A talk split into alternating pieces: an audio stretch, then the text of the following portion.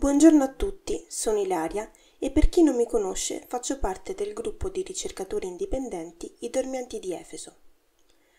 Oggi esploreremo brevemente la storia di uno degli animali più affascinanti ed enigmatici che si trova nelle nostre case e che nella sua versione nera diviene protagonista di racconti e superstizioni.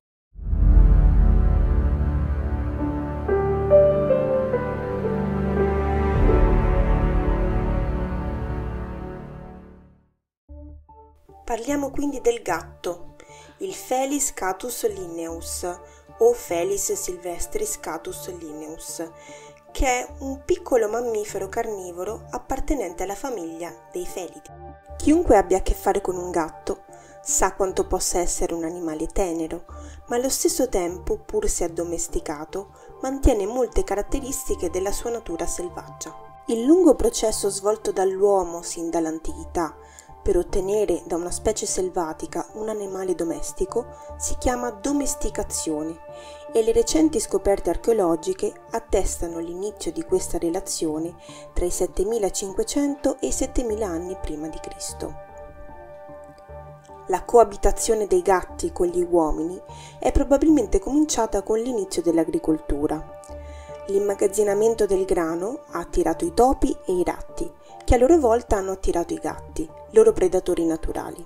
Secondo gli studi, la probabile origine del gatto domestico è nella regione della Mezzaluna Fertile, in Mesopotamia. Alcuni esemplari di Felis chaus, un piccolo felino africano parente stretto del gatto, sono stati ritrovati mummificati nelle tombe egiziane. Ed è proprio nel mondo egizio che il gatto diviene oggetto di venerazione. Apprezzato per la sua abilità nel cacciare roditori nocivi, quali i topi e i ratti, alcuni insetti e nell'uccidere serpenti quali i cobra, il gatto domestico diviene presso gli egizi un simbolo di grazia e benevolenza nei confronti dell'uomo. Gli antichi egizi hanno divinizzato i tratti del gatto nella dea della fecondità e protettrice delle case Bastet, rappresentata con le sembianze di una sensuale donna con la testa di gatto nero. La dea Mafdet, deificazione della giustizia e della pena capitale, era rappresentata con testa di leonessa, mentre Sekhmet, sempre leonessa, era la temutissima dea della guerra, della violenza e delle epidemie. In antitesi a queste, la dea gatta Bast, poi nota come Bastet, inizialmente divinità guerriera al pari di Sekhmet, andò gradualmente perdendo i connotati di aggressività per diventare una figura protettiva e rassicurante, patrona della fertilità, della maternità e della vita domestica. Come espressione di massimo ossequio, dopo la morte, i gatti venivano mummificati, esattamente come gli uomini e le loro mummie offerte a Bastet. Nelle rappresentazioni artistiche non è insolito trovare piccoli gatti posizionati sotto le sedie su cui si trovano delle donne, in riferimento alla fertilità e alla sessualità femminile. Lo possiamo vedere ad esempio sullo schienale del trono della principessa Sitamon, sul quale una gatta compare seduta sotto lo scranno dove siede la regina Ti. Il comportamento mite e protettivo del gatto nei confronti del padrone e della sua casa portò a vedere Bastet come una buona madre, spesso raffigurata insieme a cuccioli di gatto. Un amuleto di Bastet, attorniata da gattini, era frequente fra le donne che desideravano una gravidanza, tanti cuccioli quanti figli si sperava di avere. Un'iscrizione rinvenuta nella Valle dei Re recita Tu sei il grande gatto, il vendicatore degli dei e il giudice delle parole, quelle che presiede i capi e i sovrani e governa il grande cerchio. Tu sei davvero il grande gatto. Il gatto maschio, nello specifico, aveva una funzione determinante sia come personificazione del sole che come suo difensore. Durante la notte doveva proteggere l'astro dagli attacchi del perfido serpente demone Apopi. In questo caso si trattava del grande gatto di Eliopoli, trasformazione del dio sole Ra, spesso raffigurato intento a sorvegliare un albero di Persea, cioè l'albero della vita eterna e della conoscenza, e ad affrontare il serpente Apopi schiacciandogli la testa con una zampa e accoltellandolo con l'altra. La leggenda delle nove vite del gatto avrebbe origine nel culto del dio del sole Atum Ra, incarnazione del sole che tramonta. Questo dio avrebbe infatti assunto le sembianze di un gatto quando in viaggio nell'oltretomba. Secondo la tradizione, Atum-Ra avrebbe dato la luce ad altre otto divinità, rappresentando quindi nove vite in un solo essere. Quando morivano, i gatti delle persone più abbienti avevano diritto a una sepoltura relativamente solenne e onorevole, come dispose per la propria gatta Mit il principe ereditario Tutmose. Le iscrizioni geroglifiche che decorano il piccolo sarcofago descrivono la trasformazione della gatta in un osiride, come si credeva avvenisse a tutte le persone defunte. Su una parete del sarcofago la gatta è ritratta con un fiocco al collo. Al suo interno, oltre alla mummia dell'animale, fu rinvenuta addirittura una statuetta Ushapti, destinata a prendere magicamente vita e aiutare la gatta nelle faccende quotidiane nel mondo dei morti. In Grecia i primi esemplari di gatto saranno venduti loro dai Fenici, che li avevano rubati agli egiziani. Aristofane cita addirittura la presenza di un mercato dei gatti ad Atene che veniva chiamato Ailuros, che muove la coda. I romani avevano una vera passione per i gatti. Dapprima erano riservati alle classi agiate, in seguito l'uso di possedere un gatto si propagò in tutto l'impero e in tutti gli strati della popolazione, assicurando così la propagazione dell'animale in tutta l'Europa. Nell'antica Roma, la figura del gatto nero simboleggiava abbondanza e benessere, infatti averne uno in casa portava fortuna. Dopo la sua morte, secondo una tradizione, si dovevano cospargere le sue ceneri nei campi per avere un raccolto fruttuoso. In Scozia, secondo una tradizione celtica, la fata Sit era in grado di assumere la forma di un gatto nero. Per questo, in base a una leggenda, le ragazze che avevano un gatto nero in casa avevano molti pretendenti ed era sinonimo di prosperità. Esisteva nelle leggende anche il cat sit, considerato un'entità malvagia e foriera di sventure, tuttavia evocabile per ottenere desideri e favori. Si presentava di solito come un enorme gatto nero, spesso con una macchia di pelo bianco nel petto. Alcune leggende legano la figura del Catsit a quella della strega, affermando che essa possa mutare forma e trasformarsi in felino per otto volte. Trasformandosi in gatto una nona volta, il processo non sarebbe più reversibile, condannando così la strega a rimanere un catsit per sempre. Anche da questa leggenda deriverebbe la credenza popolare che i gatti posseggano nove vite. Viene spontaneo chiedersi se nell'antichità il gatto, ed in particolare il gatto nero, era considerato sacro, fonte di prosperità e benessere, Com'è possibile che sia diventato oggetto di maldicenze e superstizioni? Risale al Medioevo la superstizione sui gatti neri, che porterebbero sfortuna quando li incontriamo, peggio ancora quando ci attraversano la strada.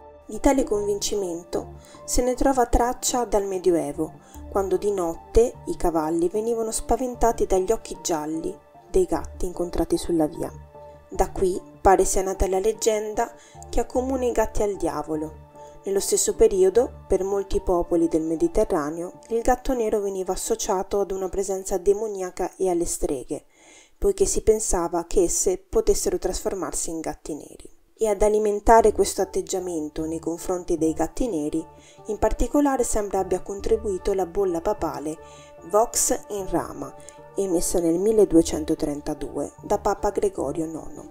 Secondo una comune interpretazione, questa bolla avrebbe autorizzato lo sterminio dei gatti neri, considerati creature diaboliche. A questo sarebbe inoltre collegata la diffusione della peste nera che colpì l'Europa tra il 1347 e il 1352. Tuttavia, è importante precisare che Gregorio IX non ha mai autorizzato alcuno sterminio di gatti neri, né lo ha mai fatto la Chiesa cattolica. Non esistono infatti riferimenti storici che confermino l'autorizzazione di Gregorio IX allo sterminio dei gatti neri. Inoltre, l'epidemia della peste nera ha avuto inizio oltre un secolo dopo l'emissione della bolla papale, rendendo ancora più infondate le affermazioni che collegano i gatti neri alla diffusione della malattia. La bolla papale era indirizzata al re di Germania Enrico, figlio dell'imperatore Federico II, e riguardava un culto satanico diffusosi in Germania da parte di un gruppo di luciferiani. La bolla descriveva semplicemente le pratiche di questa setta, tra cui un rito in cui appare un gatto nero, ma in alcun modo autorizzava uno sterminio di gatti.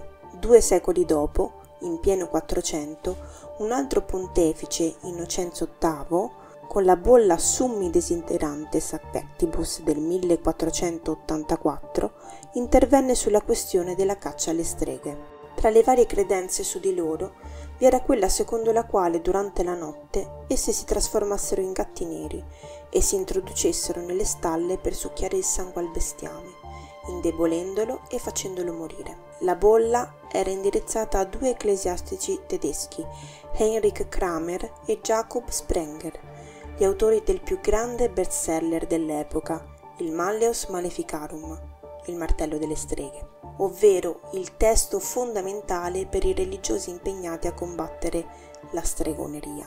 Kramer e Sprenger inserirono la bolla papale come prefazione al testo, contribuendo a farla conoscere. Nel testo si legge che bisogna diffidare del gatto, un animale che è nelle scritture un appropriato simbolo della perfidia, del male, così come un cane è il simbolo dei predicatori.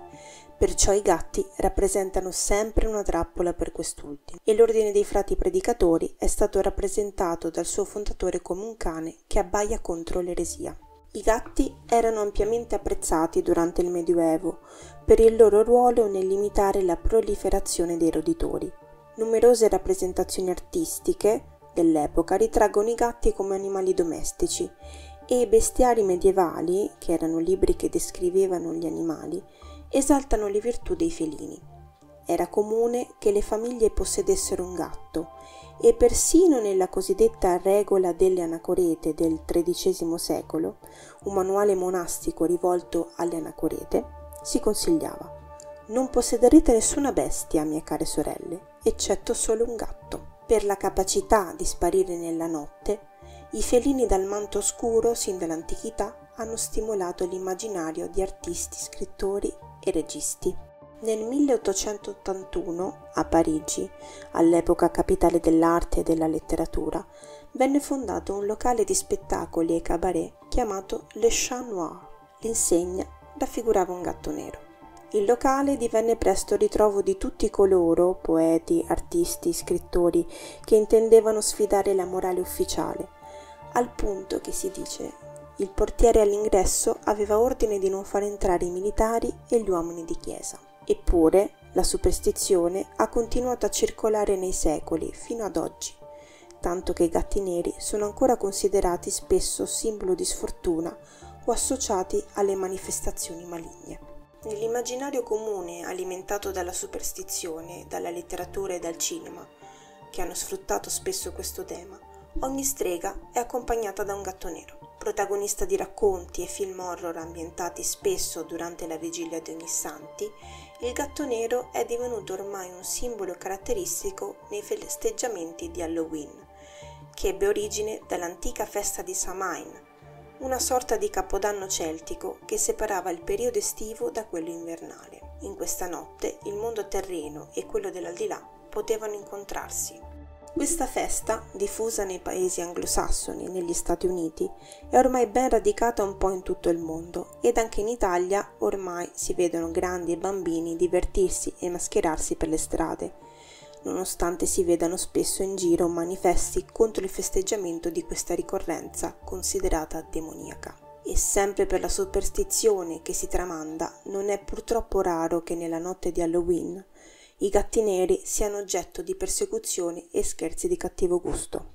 Per cercare di sensibilizzare le persone verso una visione più razionale nei confronti dei gatti neri, è stata istituita la giornata del gatto nero, che in Italia si festeggia il 17 novembre. Il gruppo dei dormienti di Efeso, tra i punti del suo manifesto, ritiene che sia fondamentale valorizzare l'interconnessione e l'armonia fra tutte le forme viventi. Credo sia emblematica e veritiera una nota citazione dello scrittore Mark Twain. Se l'uomo potesse essere incrociato con il gatto, migliorerebbe l'uomo, ma peggiorerebbe il gatto. Voglio salutarvi mostrandovi gli animali che sono e sono stati nelle vite di noi dormienti e un ringraziamento speciale a Laura Fezia e Stefania Tosi che hanno voluto condividere con noi le foto dei loro amici felini. Noi siamo i dormienti di Efeso e vogliamo solo che tu inizi a fare e farti domande, perché è nella domanda la chiave di tutto, non nella risposta in sé per sé.